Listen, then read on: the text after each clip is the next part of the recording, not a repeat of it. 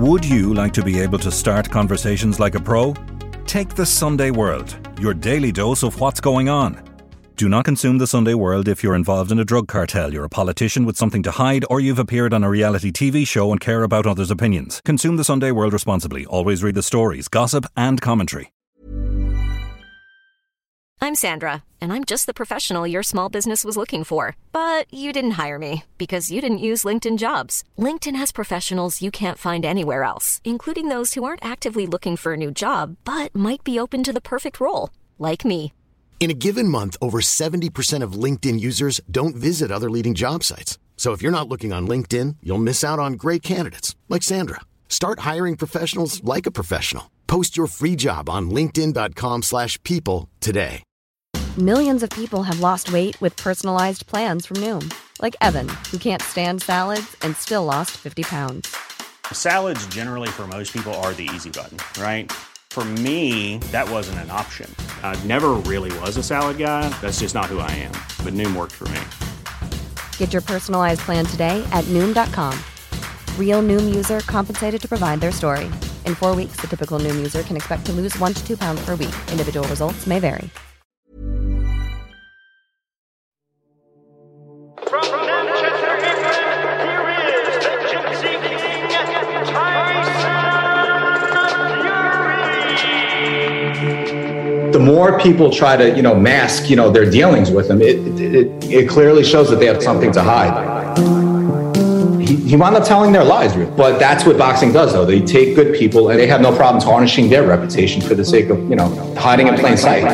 I'm Nicola Tallant, and you're listening to Crime World, a podcast about criminals, drugs, and the sins of the underworld in Ireland and across the globe. It's the global superpower who have KO'd the Kinahan Mafia with sanctions which have caused chaos for the mob. But when did the name Kinahan start coming on the radar in the United States? And was it a brazen move into top end boxing that sealed their fate? As Tyson Fury prepares to step into the ring at Wembley Stadium to fight for his WBC heavyweight title amid a storm of controversy, I'm talking with Jake Donovan, senior writer of BoxingScene.com. He tells me how Daniel Kinahan managed to gain a foothold at the very top of US boxing, while American law enforcement worked away in the background to bring down his family mafia. We discuss the slowness of the sport and its watchdogs to protect itself from organised crime. And we consider the millions of dollars that wash around promoters, managers, and even crime bosses each time a punch is thrown. This is Crime World, a podcast from SundayWorld.com. Well, start by telling me your, your opinions about Tyson Fury and how this fight is going ahead tonight and, um, you know, how the whole thing has been handled. Um, it's it very the, whole thing has been handled very interestingly. So I, what I find strange is Bob Arum, the you know the Hall of Fame promoter who signed Tyson Fury in 2019. He's all of a sudden been very forthcoming. You know, he's an attorney. He knows the U.S. laws. He knows you know the, the the gravity of the situation. You know, with you know once the Treasury Department gets involved, it's like that's game over for him. So I understand his willingness to cooperate. My problem is Bob Arum, Frank Warren, and Tyson Fury are essentially telling three different versions of their truth. So you don't, you know, we, we can't call any of them a liar without, you know, repercussions, but we don't know which version to believe. Um, the thing I've told people too, it's like, I understand anyone who's done business with Daniel Kinahan. It's okay to say, okay, we've done business with him. We understand what's going on. We are no longer doing business. That should be the across the board answer from everyone. But instead, the more people try to, you know, mask, you know, their dealings with it, it, it, it clearly shows that they have something to hide. So there's still a lot of unanswered questions going into tonight's. We should be talking about the fight, but we have to talk about everything else but the fight itself. Everything that's happened. Bob Arum comes across as, you know, as an as a non boxing fan as such. I mean, I my my knowledge of boxing is purely because I cover organized crime, which is a sad thing to say, maybe. But um, Bob Arum comes across as slightly nutty. Yes, absolutely. He's um, this has been on his radar for years, and he was, you know, so just re, you know, rewinding back, 2020 was really the point where if you wanted to ignore Daniel Kinahan's place in the sport, when Tyson Fury went on record saying Daniel Kinahan was the one responsible for putting together the fight with him and Anthony Joshua, that was the point where every writer should have been like, who is this guy? Why is he involved in the sport? Bob Arum has defended him. Um, everyone at Top Rank has defended him. Tyson Fury has defended him.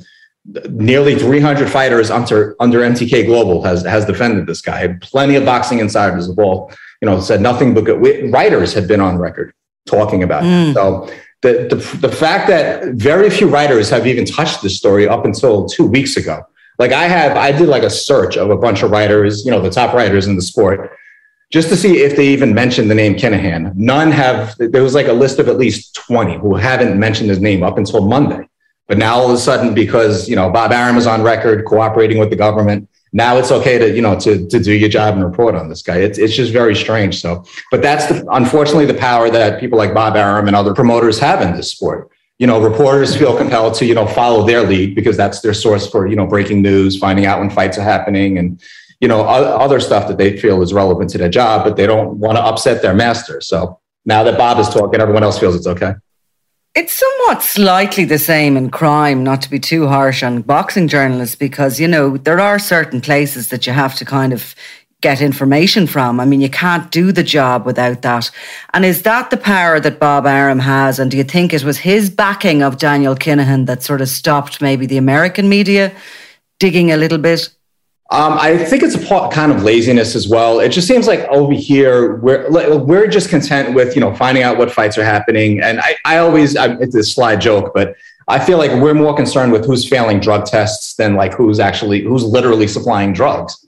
So you, we're always finding out, you know, this guy tested positive for steroids, and that becomes a big story. It's like, well, why aren't we, fl-? you know, we don't even know like how they're getting the, you know, the steroids. Never mind, you know, actual drug dealers infiltrating the sport. So mm. it's just very strange. It's like it really takes the reporting out because we're not actually reporting. We're just kind of regurgitating what promoters want us to you know to put out there.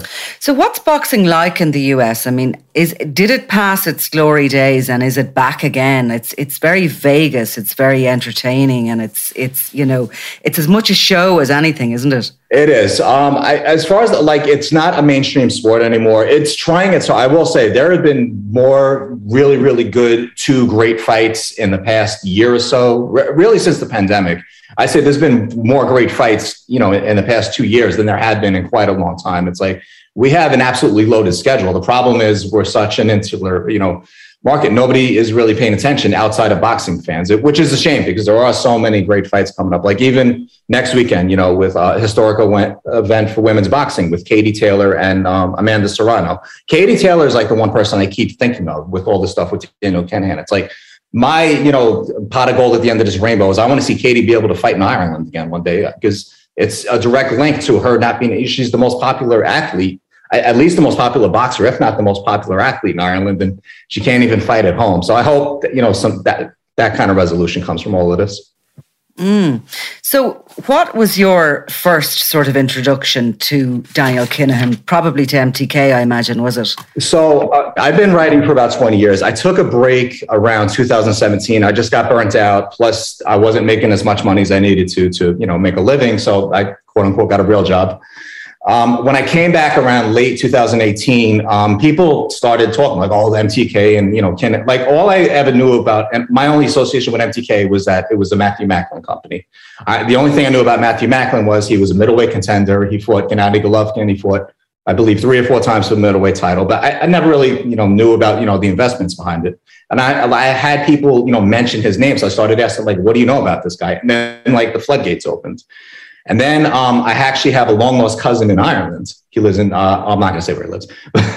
yeah. But I okay. just happen to casually, uh, you know, he doesn't follow boxing, but he knows who Katie Taylor is. He doesn't necessarily follow crime, but he knows who Daniel Kinahan is. So he started telling me just all the effects that he had. So, um, and the fact that it just went so underreported over here, I, I, kind of, I'm like, well, someone has to put the story out there. Then when Fury went public with, you know, the whole Anthony Joshua thing, I'm like, all right, now we have to write about it. I wrote my story. I think at the time I was the only US based writer to even mention him. Alan Dawson now lives over here. He's done a fantastic job with the insider. So, um, but I, I, just found it bizarre that like nobody just seemed to care. They they focused more on when Fury Joshua was going to be made than the guy who you know was named as being responsible for making the fight. So, as a journalist, you you did your work. You went and you made inquiries or whatever. But um, as a as a boxing journalist in the US, was that just an enormous story? You felt that this was a huge story. That this guy Daniel Kinahan, I suppose, not sanctioned at that point by the US in the same way he has been in the last week. He's now people are freer to talk about him, I suppose. But there was that backup there, you know, the naming of him in the High Court, the naming of the Kinahan organised crime gang by Europol. There was a list of of sort of um, things that we were reliant on as a media to back up what we were saying about him. And obviously the crime journalists had a lot more information than that. But for you, was it an amazing, was it an was it a national story in the US? It should have been. I felt like it just never really caught fire. It seems like, you know, certain people caught wind of it and then they started asking questions like, how come this isn't more of a story in boxing? And the sad part of boxing is, is like, well, it's always synonymous with corruption. So people are just like, well, that's just, you know, that's just part of the sport. So we're going to live with it. Um, I, I, think just so many reporters were willing to live with, you know, Bob Arum's version of the truth, Eddie Hearn's version, you know, people who, you know, defended the guy or just, you know, this said, well, we work with him. We don't know what he does. They were just, I, I think a lot of reporters, I don't know if they were scared or just too lazy to just dig in and really find out the truth because I, I guess they knew it would have serious repercussions on the sport and obviously too without you know the backing of like you know the U.S. the, Treasury Department, DEA, it's like if it's unfounded, then you know we're the ones who are in trouble. So I, I really I depended on you know especially you know incredible reporters like yourself and you know other journalists you know to just you know get my facts straight. Then I would check in you know check in with my sources. So yeah, that, yeah. like once you start connecting the dots, then you feel comfortable writing the story. It just amazed me that for you know at least two years nobody felt comfortable touching this. And was was that moment that Tyson Fury sort of called him out as the as the fixer of this thing? Did they did MTK already have a number of gyms? When had they first moved into the US? Because I think from memory they had opened gyms around the Mexican border somewhere. Yeah, they were looking to do, yeah, in Mexico. Uh, they were trying to open up a gym in Tucson, Arizona. I don't believe that ever took place, but it was, I want to say around 2019, 2020, they really started focusing on the, the US market. Um, I'm not going to say it was directly tied to Tyson Fury signing with Top Rank, but shortly thereafter, I think that kind of opened the door for MTK to start, you know, looking around to see where they could set up shop in, in the US. Like, especially after the pandemic, they really started doing a lot of shows. Even before then, I know they did a show in Philly. Um, you know, it was always tied through Top Rank or through Matchroom, but it was, you know, by and large an MTK show. So in in in a way, they didn't do their traditional in the states. They kind of went in big because in other in other countries they kind of went in, opened a number of gyms, signed some boxers and that kind of thing. Whereas in the US, they just went straight for the jugular. They went straight for the top with Arum. Yeah, they did. They, they started signing a few fighters with top rank, uh, especially with Golden Boy was the one company they really seemed to uh, infiltrate, for the lack of a better term. Like Golden Boy described it that way. Like, like one day they just found out all these, you know, they had like six or seven fighters all of a sudden signed, you know, signed to um, to MTK, not necessarily to Kinahan. None have ever named him, but they've all said to MTK and to separately to manager Rick Mirigian, who, you know, Rick told me he now has these fighters. They're obviously nobody's with MTK, but he told me this before. MTK closed shop, but um, mm. that that was like a real trend for a while. It was um, I, these names probably don't mean anything. So even Vergil Ortiz, Joseph Diaz, they're all either top contenders or former champions. These were the guys they were signing. A lot of undefeated prospects. Uh, they signed Jamel Herring. Top, Bob Arum is the one who claimed that they that Daniel Kinahan advises, or at least advised Terrence Crawford, who's one of the best fighters in the world. He, uh, you know, you know, he obviously has Tyson Fury, he mm. Josh Taylor. So yeah, he he put together quite a collection, and you know, really in like three, maybe three or four years. So and Fury seemed like the big key. Once he he came back to the sport, that's when like MTK really started gaining ground. Now Sandra Vaughan at one point. Um, when she came out to talk about Daniel Kinahan, having initially denied it anything to do with MTK since he sold it. She then came out and around the time of the Panorama documentary and she said, Well, actually, we do know him really well. And he's a very good friend of mine. And I take advice from him, even though he's much younger than me. And she said that um, he was an advisor to a lot of MTK boxers, but that didn't mean he was making any money, she said she was essentially saying that Kinahan was doing all this for free because he was so interested in MTK getting on. She said he was the person who had introduced uh, MTK to Bob Arum. Uh, but anyway, the the money thing. Obviously, he was so charitable and so kind to the boxers that he was doing this for nothing. Um, so she was saying that, and obviously there is a sort of a loophole within boxing, from how I understand it, that you can be an advisor, but not necessarily a manager. There's some there's some some legislation as such, boxing legislation around managers, but not around advisors. But nonetheless, um, the name that you threw out there and what really should have caused problems was that Diaz. I do know that name because wasn't he the boxer that uh, Moses Heredia um, said, "Well, I'm not standing for this." He came in and yeah, what I actually wanted to say to you about all those boxers and about Sandra Vaughan, etc., was presumably these guys, these girls and, and guys in boxing were being offered something to move. They were being offered more money, we can presume. Right. Yes. So that was my understanding. You mentioned Joseph Diaz. Yeah. So there's a yeah. that uh, lawsuit is ongoing. What I find very interesting about that, like as I dug into that one, and this a lot of people in boxing never really knew this. So Joseph Diaz, we always knew Ralph Heredia as his manager, Moses' brother.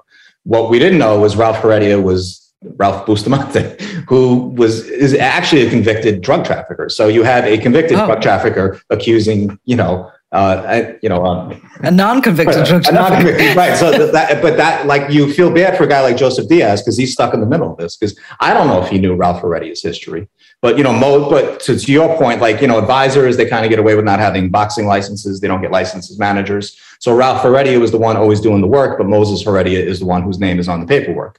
So it's not really that indifferent to the other side of this argument. So that I, I feel bad for Joseph Diaz because now he's going back to that situation. He has to, you know, potentially be managed by these guys again. For now, he's still managed by Rick Mirigian. Um, like I said, that lawsuit is ongoing. I know Kinahan uh, finally responded to it after, you know, being found in default, claimed he had nothing to do with MTK, nothing to do with all that. But that's, you know, going to be for the courts to decide. So. But Jake, that lawsuit, when it was filed by Moses Heredia, mm-hmm. uh, and that was in 2020. Yes. That um, amazingly in in the states, you get so much information. Like yeah. crime journalists must have an absolute whale of a time over there because all the information is available publicly. But right. those filings were. Um, you know, were very detailed. Yes. They named Daniel Kinahan as the head of the Kinahan Organised Crime Group. Yeah. They described that group as a, a drug, a money laundering, and um, you know, a cartel essentially, said he was in charge of it. And they accused him of using drug money in the US to come in and sort of, you know, try and steal this boxer. Yeah. But at the center of all that is money laundering, of course, the crime of money laundering. And that's what the accusation was. And in a way, that lawsuit freed up a lot of journalism about Daniel Kinahan. Yeah. Um, and people were able to write about it. They were all allegations, of course, but still, it was it was more. Um, it was more petrol to our engines, wasn't it? it what was. was in it? Yeah, so I give Eric Montalvo a lot of credit for you know he he took he made some very bold statements in that lawsuit. And again, though, but that was another story. It's you, as you mentioned, it's public record. I'm one of the I, I, think I'm the only writer actually who touched it over here. I know it was big in Ireland and and you know mm. I don't know about England, but I know a lot of Irish uh, reporters I saw really tackled that story. And you know Eric was being interviewed all the time, but again over here people just like I'm like if this doesn't fascinate you, then then what doesn't? Like here, you know, again the other side, you knew these managers for you know 10, 15 years, however long they've been in the sport. And it's it's just still not interesting enough. So I, I guess that speaks to just like how much it's always been that much more fascinating you know, on your side of the Atlantic than over here for whatever reason. But that that part, like I, I wrote at least three stories on that lawsuit, like in that, you know, there was just so much to write out of it. I was like, I couldn't believe the information. It was like literally watching like, you know, like a, a crime movie. I mean, in a way, it was kind of like, uh, you know, it was a, a, a, preview to what came with yeah. the US sanctions because there was similar kind of information being put put on the public record. Yeah. Um, in the midst of it was something I want to ask you about. It's called the Muhammad Ali Boxing Reform Act because it was cited. So what is that, and, and you know? Why is it relevant? So it's supposed to be protection against fighters that you know managers they can't double they can't um, they can't act as a manager and promote have like multiple roles and then like you know just basically stealing money from the fighters. So it's it's supposed to protect um, the fighters but it's just it's still people always find loopholes around it. That's the sad part. So like how it works now is like managers um, a, a promoter will negotiate with a network and then they'll negotiate with the fighter and then they have to disclose well this much money you know this is how much money is on the table and this is how much money you're going to get this is how much money we're going to get. Fighters are supposed to be made aware of like all financial terms so that, that's the the greatest protection from it Its very existence would suggest that boxers are vulnerable and are always being exploited. yes 100% And that's really at the heart of this story, I think, because it's like um, the adults are fighting on top, or there's some sort of a really nasty divorce. Um, and underneath it all are these boxers who are really just trying to make a living, most of them. right I find when you see them coming out and, and defending Daniel Kinahan and, you know, a lot of the other silly things they say, it's nearly part of their vulnerability that they're being told what to say. And, and a lot of the boxers certainly, um, you know, the tradition in bo- boxing on this side of the world is a lot of them are from maybe working class communities. Right. They may have, you know, gone into the sport because it's it's, you know, rugby and the likes of hockey and that just aren't sort of prevalent in working class communities here, but boxing is. And there are kids sometimes who go in and they don't have parents who are solicitors or big business people. They don't have that backup. Um, and probably they don't have an education, a lot of them. And, you know, that does make them vulnerable, doesn't it? It absolutely does. Yeah, that's a it's a very common theme among boxers, and I've noticed this like especially with the ones who have defended Kinahan, at least up until two weeks ago. Um, one boxer who continues to defend him, and I, I'm going to admit I actually admire him for doing so, is Jono Carroll. As, watching as an outsider, it, if it wasn't for Daniel Kinahan, you probably still would be. In fact, you'd probably be retired. No, I would have definitely retired. There's no even two ways about it because I was I was not enjoying my life at the time. He went on record saying how Daniel Kinahan basically saved his life. That if it wasn't for him, he never would have boxed. He don't know what he would have done. He, you know, he's had a very sad story, and like he's overcome a lot to get to where he is in life. So.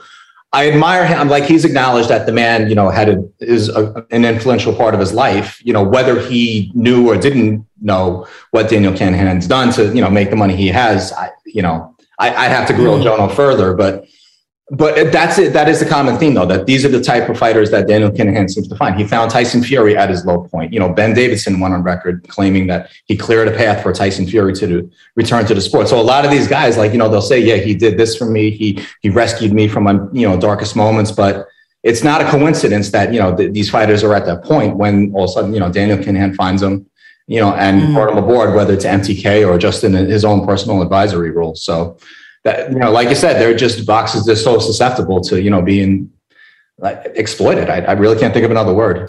And in many of the cases as well, a lot of them are either convinced or have been mistreated beforehand or maybe not paid enough, or they've certainly been convinced that they weren't paid enough before Right. and they may be paid more under his guidance. And do the sums add up in some cases? Of course, we don't really know exactly what everybody's earning, but from my small understanding of it over the years, and I'm talking about since the evolution of MGM mm-hmm. in Spain in 2012, I would have been told by people who do know boxing that a lot of these guys never would have had a professional career.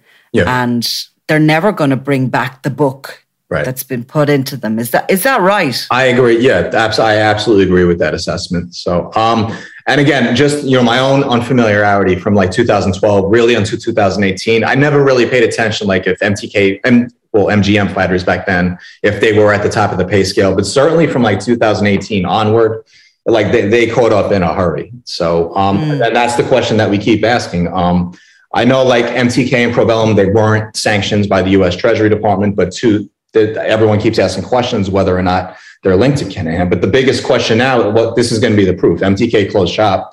Probellum still has a bunch of shows on the schedule, but it's like, well, how are they going to fund these shows? Especially now if Kinahan's assets in, in Dubai are now frozen mm. and they're cooperating with this, you know, what has become a global investigation.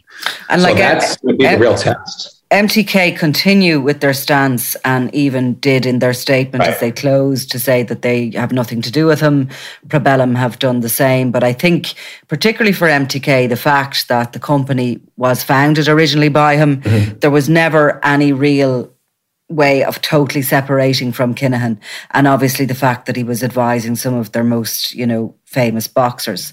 Right. Um, but going back to the money in boxing, just briefly. So, you know, you hear these figures about what Tyson Fury would be paid, how much this how much this fight i- is worth. Who gets all the money and, and where is it coming from? Okay, it's pay per view. I actually got notifications on my phone there. Did I want to through Sky? Right. Did I want to pay per view for the uh, the Tyson Fury fight? It's all very strange considering Sky had a go at him this week. Yes. Um, but they're still going to make some money out of it, yeah. Yeah. And obviously, Sky have still continued to employ Matthew Macklin, who has no involvement in crime, but who was the original founder of this, Right. and was, as I pointed out myself this week. I mean, Macklin set up that gym.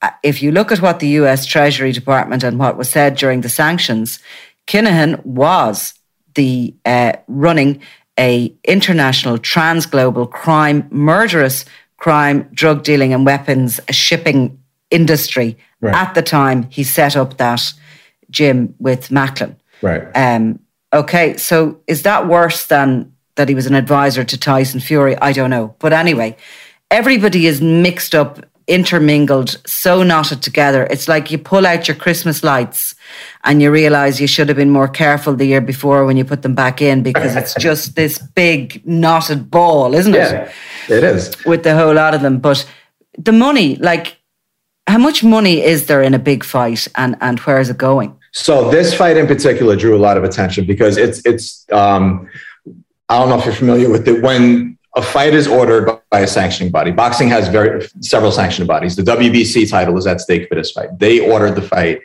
The, the two sides couldn't come to terms, so they ordered a, a purse bid hearing, which anyone registered with the WBC can bid on the fight.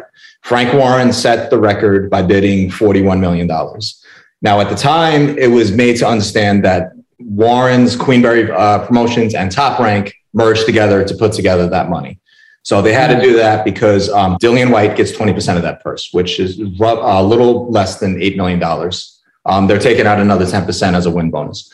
So they have to guarantee. So he gets that personally, Jake, or his Yes. people get it? Dillian Whyte, I mean, however, he has to split that with his team. They Okay. hand him a check for just under eight. He's guaranteed just under $8 million um, as his, you know, he's benefited to uh, 20% of the purse. So the, theoretically, the other 32 million will go to Tyson Fury, but I, I think they already arranged. My understanding is he's getting probably closer to 25 million. But again, that money has to come from somewhere. And Frank Warren shows have just not been that successful, you know, over the past few years, solely in England. So if he's funding this himself and Top Rank is not funding it, that's th- those are more questions that should be asked this week. So, and of course, he's completely denied involvement. He says his money's his money.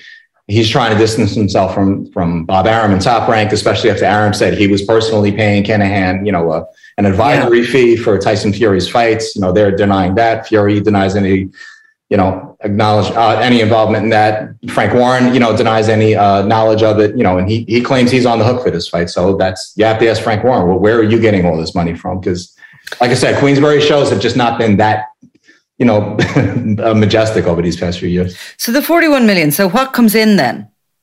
You know, from the pay per view and and I presume there's like all sorts of stuff. There's there's you know merchandise and everything. The big claim is that they sold 94,000 tickets at uh, Wembley Stadium, which, you know, if that number is verified, it's a boxing record. So they'll make money off of that.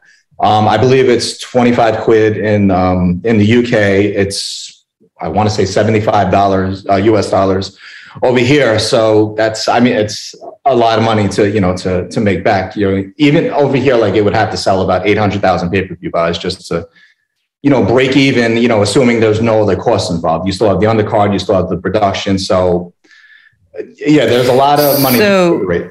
So Jake, 94,000 tickets sold in Wembley at 250 pounds Mm-hmm. per ticket is about. She says, as if she hasn't done this calculation, uh, 23.5 million. Right. Okay, so we'll take that off the 41 and then 25 uh, pounds for each pay per view. How many of those are we looking at? Um, if you could ballpark it and maybe say it's going to make a million. That's, that's being very optimistic. Yeah. Okay, so that's another 25 million. So he's over his 50, 41 million. He gets back about 8 million.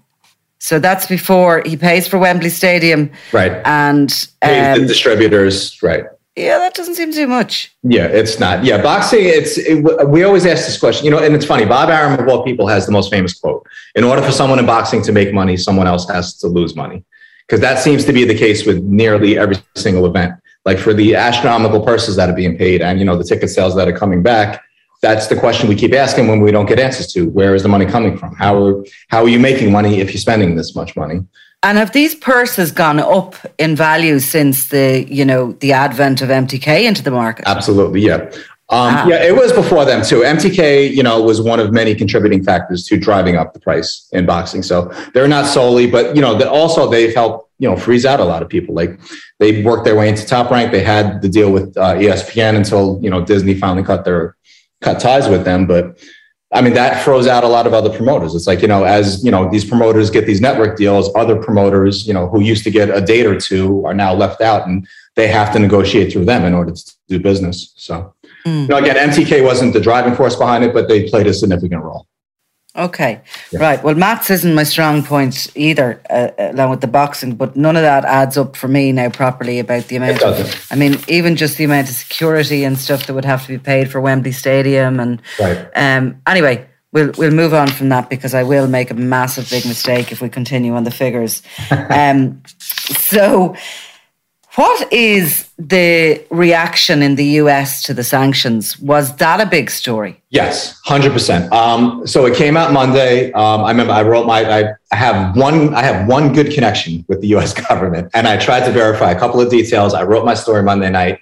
By Tuesday, I, I can definitely say a lot of people were talking about it. But again, a lot of writers, their first reaction was to go to Bob Arum. Now I get it. Bob Arum is the one who had the relationship with Kinahan, with MTK, so he's a, a person to naturally quote. But to also tell the story from his side is a bit, you know, I, I didn't like it, you know, for a lot of reporters who it was their first time really addressing this story, but nobody has ignored it. You, you just, you can't ignore it. There are some writers, I'd say there are a lot more writers who are covering it now than who are still con- uh, choosing to ignore it. But it is a massive story. And this week it's gotten even bigger, especially I think yesterday news with MTK. Um, I found weird. Like I thought too many people was celebrating. I, I get that, you know, okay, yes, Daniel Kinahan is finally suffering. But like I pointed this out yesterday, MTK closing up a shop, that, that's not the end of the story. There's still a lot more work to be done. Boxing still has next to no transparency. And that's, you know, a reason why someone like Daniel Kinahan was able to work his way into the sport. Um, I, I keep asking questions. How far does Probellum go? So to, to me, in my opinion, Thursday's development with, um, you know, Dubai now and cooperating, you know, freezing their assets and cooperating. That's become, you know, a, a lot more people paying attention because now everyone over here is asking, where does Daniel Kinahan go? Where does, you know, if, if these companies are tied to him, how do they continue to do business? So um, this week, yeah, a lot more so than last week. And last week, definitely a lot more so than at any other point since his name has really been mentioned in the sport. I noticed it made it into the New York Times. Um, I think it was Daniel Kinahan's first outing. I have been speaking to a journalist over the past few years from the New York Times who's been sort of working away in the background on something. But, you know, the biggest newspaper in the world, Right. you obviously have to have a really big story to get in there. Um, but it made it. And uh, to me, that was definitely this, the US had s- sat up and started taking notice about this. Yeah. Um, and of course, as did boxing, because really this story's been rumbling along, and everybody claims they they well, not everybody, but many people are claiming they knew nothing about this until the US sanctions and the announcement. But the fact of the matter is, it's really until the finances are are troubled, isn't it? And that's what Yes. the US sanctions have done. Yeah, I've always said that in boxing. That's the you know, when people are no longer profiting from something, that's when something all of a sudden becomes a problem. And that's exactly what's going on here. Once they realize their pipeline has been cut off, now it's, it's an issue. Now they're willing to cooperate. Now I can't believe what this guy has been doing. It's like, well, that's not what you were saying for the past two, three years. Like John Hands, who's been fantastic with his coverage for the, I believe it's the Irish Mirror. Um, That's right. Yeah. he spoke to Arum Great. last September. Arum quoted the same reporter, was quoted by the same reporter saying that he had no idea where this money was going. He wasn't paying Kinahan, that if, if he paid his fighters and his fighter paid Kinahan, that's their business. He went from that last September now to, yeah, we're, we paid this guy $8 million for Tyson Fury's last four fights. So that's always been the amazing part that, you know, they just, everyone has been so comfortable lying about their, you know, relationship with, with Kinahan, with MTK. Now all of a sudden the truth is coming out. And as a crime reporter, what I hear from that little piece of information is where did that money go? Where's the bank accounts? How was it transferred? What country was it moved to? Yeah. You know, what company was perhaps used or whatever. All those questions remain. You know, it's okay for Bob Arum to say there was eight million dollars transferred, but where where did it go? Um, And he did, um, And- not to cut you off, he did mention one of the three companies that was um, sanctioned by the U.S. Treasury Department. I believe it was um, Hope, Hope, Hope, hope ho that it went through that. Yes, yeah, that he claimed that he paid them and then that went to Kinahan. But the fighters who are linked to that, like Michael Con- Conlon specifically, claims he never heard of them. Um, they still reference Jamie Conlon as a client. Jamie hasn't fought since, I think, 2017. Uh, Paddy Barnes is a client with them. He hasn't fought since uh, he retired last year. So, Yeah, again, there's still more questions to be asked. And that's my problem with it. It's like we have to keep working on the story. It's just like every, it seems like every day there's a new interview and it's like, every answer that comes out, we have to ask even more questions now. Yeah. And it also seems to me that uh, there's nobody saying, ooh, this is horrific. This is awful. Yeah. Nobody's saying that.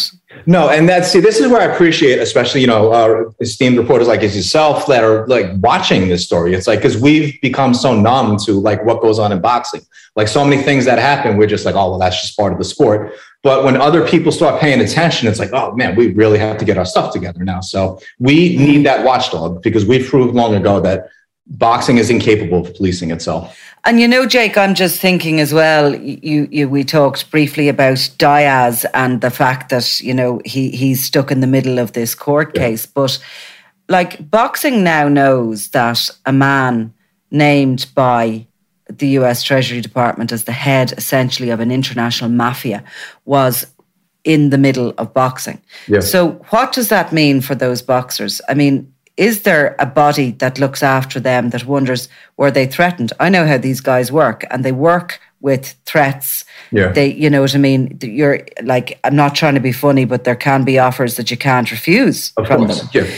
And and is there anybody suggesting that the boxers, anybody linked with them, or you know who has been involved around him or anything, should be maybe you know reached out to, asked, you know, have they had any trouble? Yeah. It- Has there been some abuses? You know, Right. So again, the only one I've heard so far is, you know, we keep going back to Bob Arum. He's the one, you know, the, the only one. He he claims that like MTK and even Kinahan himself tried to strong arm them to a certain degree. I have yet to hear that from any fighter.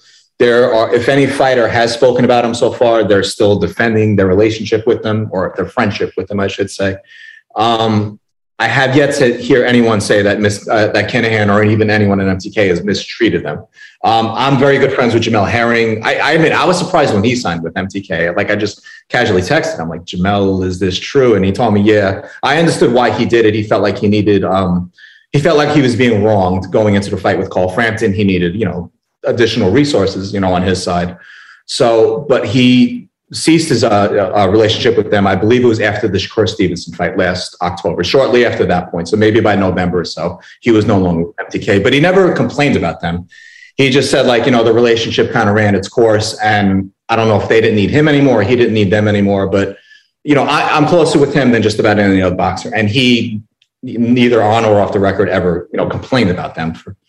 And so, Yeah. um, I haven't heard that part with the with the fighters. I don't believe. I, I do believe however bad he is, that maybe you know he did try to look out for them. And there's even a lot of people that are no longer part of MTK, obviously, that want to move on to the next phase of their career. They're still trying to look out for the fighters because I, you know, they want to see them at least land on their feet safely.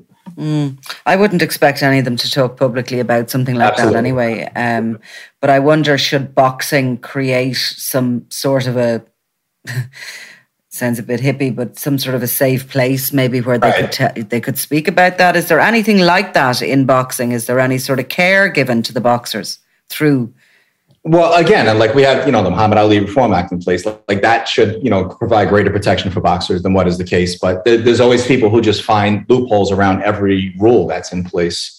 So even if you know you have your manager that's going to deal with the promoter, there's nothing to stop the manager and promoter from colluding to, you know, still find ways to stick their hands further deeper in a, in a fighter's pocket. So um, I, I do believe, you know, a lot of fighters without, you know, not literally wrapping your, you know, your hands around their throat, they, they still feel like they're in a place where they have to accept something or else they're just not going to fight. So, and it's hard, like, especially in the US, we, it's not federally uh, Like there's not one main governing body. We should. We have the Association of Boxing Commissions that should oversee the sport as a whole, but they just kind of cherry pick when they want to get involved in the sport. Their last major move was, you know, trying to uh, disband the sanctioning body, but you know they're not they're not doing their job. They don't have. That's the problem. Nobody that has the power to really control this industry, you know, really sinks their teeth in and tries to protect. Because again, you know, you know, it just always it just seems like in boxing, the circus just kind of packs up and moves to another part of town, and that's I I think it's always going to be the case in my lifetime. It sounds similar in the UK. There seems to be kind of like not as much joined up right. forces together, and it seems to be quite disjointed and everything. Mm-hmm. Um, just two other things I want to ask you about. Um, firstly, how do fans take the news, or do, do you know how they feel about it, or is there a lot of disappointment out there and um, it, it's we, we, live in such a, a, boxing is such a toxic industry, so it's hard to get a real read on how people truly feel. Like there's some who care, they, they claim they just care about the sport. They're sick of hearing about the story. They don't care where the money comes from as long as there's good fights. Others who seemed aware of the story are like weirdly celebrating the news. Like, oh my God, look, you know, the, the building is on fire. It's like, you know, like people just, you know, take glee in a disaster. So it's I, I, don't know if like anyone's truly grasped like you know what is what is happening so I, the thing i find ironic is like we always talk about you know crimes and you know the mafia whatever but like if you encounter these people for real you're not going to have the same reaction that you would you know you know going on twitter or whatever so you, you know you'd be terrified you know of, of meeting these people so I, I, think they just need to, to have a firmer grasp of reality to really you know understand what's going on what should be going on in the sport Mm-hmm. And maybe it'll take a while, really, for, yes. for the whole the whole story to settle and for people to actually consider what has happened. Yeah, um, uh, the thing I'm curious about is like once these TV deals reshape, like I said, the promoters who had these deals, like that, that no longer are going to have the resources to move forward. I think that's when reality is really going to set in. You're going to see a lot of fighters who are going to be begging for fights and signing with these other promoters. I think that's when people really understand what has happened in these past two weeks. Mm-hmm. Um, Bob Yalen, mm-hmm. what's your thoughts on him? And uh, I'm just wondering, I know he he sort of managed to step down, step aside, and retire, and say he was very proud of what he did just the day before MTK went wallop. Uh, what does he do? Moves back to the States and sort of blends into oblivion or what? I don't know if he got a severance package for stepping down or whatever, but I don't know if he has like enough resources to where he just kind of rides off into the sunset. My understanding was that he took the position with MTK just because he needed that opportunity. So it's uh, you know again it always seems like you know these fighters that sign with with Kinahan or whoever it's like these guys they're in a bad situation and they say okay well I need to make a living and they agree to something that isn't the best decision at the time but it, it keeps them afloat but you don't think about the long term repercussions. So, and it's because Bob Yalen, he was elected into the Hall of Fame. Um, the panel that votes on that, I'm not a part of that, so I'm not going to say whether or not I would or would have. But he's had a pretty incredible body of work in boxing. But unfortunately, he's going to be remembered for the last three plus years of his uh, you know role with MTK. And he was carrying. I believe he joined them believing maybe okay he, he's a good guy that can you know kind of turn them around and you know help you know clean up their image. But that's what boxing does, though. They take good people and they just you they have no problem tarnishing their reputation for the sake of you know hiding in plain sight. Um, so Bob, like he went in there thinking, you know, he could do better things and wound up, you know, he, he wound up telling their lies really. You know, he, he claimed this in 2018 that they were no longer involved with uh, Daniel Kinahan, that he had nothing to do with the company. Then in 2020, they went again, Daniel Kinahan is no longer, it's like, well, you said he was no longer involved two years ago. Then in 2020, he's saying they're no longer involved again. And now in 2022, this now they go back to saying he wasn't involved since 2017. It's like, well, you keep saying he's no longer involved, but yeah, you know, that's that's the problem. It's like, you know, but again, he's in that situation where I guess, you know, he's being told what to do, but he made that choice to join them in the first place. And that's the thing I don't understand with a lot of these promoters that are linking up with him. It's like you have to know this is not going to end well. It's interesting because from Daniel Kinahan's criminal trajectory, he has had to keep a lot of people on the payroll, a lot of people who are serving time in prison and who are away from their families and who he doesn't want them to talk, and that's why they continue having to be paid. And in actual fact, there's so many of them now between Ireland and the UK that I, I had heard in recent times he was finding it difficult to actually get the cash in to the country to, to pay them all. But um, he's now got a kind of a double whammy, has he not? Because there's a five million dollar reward there for anybody who can bring, you know, who can bring in information that would um, lead to his the demise of his business and presumably his, you know, look, it's a criminal offence in the states to money launder, and that's what he has been accused of. So. Um, you know, he's got a, a, double whammy there with anybody he's worked with in boxing who may have been down on their luck or may be down on their luck and may now see an opportunity to uh, to pocket a few bob. Yeah, absolutely. Especially with the walls closing in now, like you know, with um, with Thursday's ruling, you know, uh, of you know his assets being frozen, it's like you know he's running out of places to go. So people might feel a little safer now, you know, being you know more confident in telling the truth so, I mean, we're seeing it over here with a few people. So, uh, someone brought this up too. Like, we just had a massacre in New York City where they had the massive subway shooting. I don't know if it made its way to mm-hmm. Ireland, but like the reward for finding that suspect was infinitesimal compared to you know the, the reward on Daniel Kinahan's head. So that speaks to how seriously the U.S. Uh, you know government has taken you know Kinahan's you know uh, accused crimes. So I, I, do believe at some point so there too many people have to know the truth and the wrong well for him for us, the right person, for him, the wrong person is eventually going to make their way to the US government. That's a lot of money to collect, especially as you said, if you know you haven't been paid what you're supposed to get paid. Exactly, exactly. There's an inevitability to his end, and there always has been in a way. Um, can I ask you finally to just call the fight?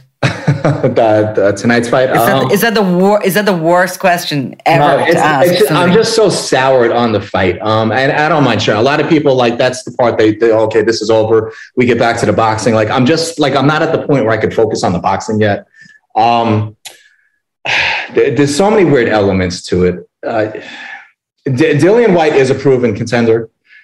Um, it, it's just hard to pick against Tyson Fury. He's he's proven to be the premier heavyweight of the 21st century. So I'm I'm gonna have to go with him probably by late stoppage. Yeah, and you know what I'm gonna do? I'm gonna go the opposite because when I saw him the other day, yeah. speaking from my absolute zero knowledge of this sport, I thought to myself, he doesn't look like he has his head in the game. Yeah, yeah, that, there's definitely a cycle. This is he's this is the most rattled I have ever seen him. So that's you know a big part of you know there, there, was a part of me that just believed we were never going to get to tonight. Like, um, I don't know if, you know, he was just going to get frustrated, walk away, retire again. I was waiting for like another failed drug test to pop up. Mm. So mm. that's like, I just never, for some reason, I just never fully um, invested into this fight. So, um, yeah, it's very sad. I would not mind seeing Dillian Whyte win tonight.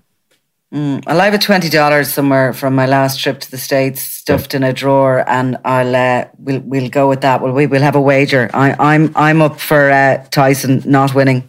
Okay, and you're going the opposite, yes. and we shall reconvene. How about That's that? That sounds very good.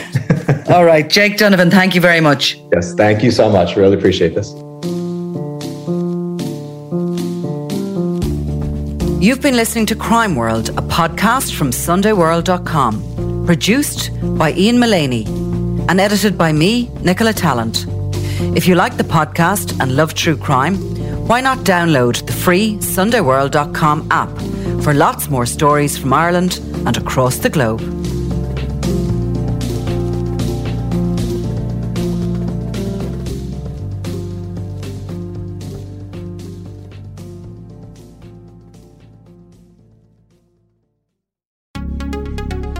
Would you like to be able to start conversations like a pro? Take the Sunday World, your daily dose of what's going on. Do not consume the Sunday World if you're involved in a drug cartel, you're a politician with something to hide, or you've appeared on a reality TV show and care about others' opinions. Consume the Sunday World responsibly. Always read the stories, gossip, and commentary.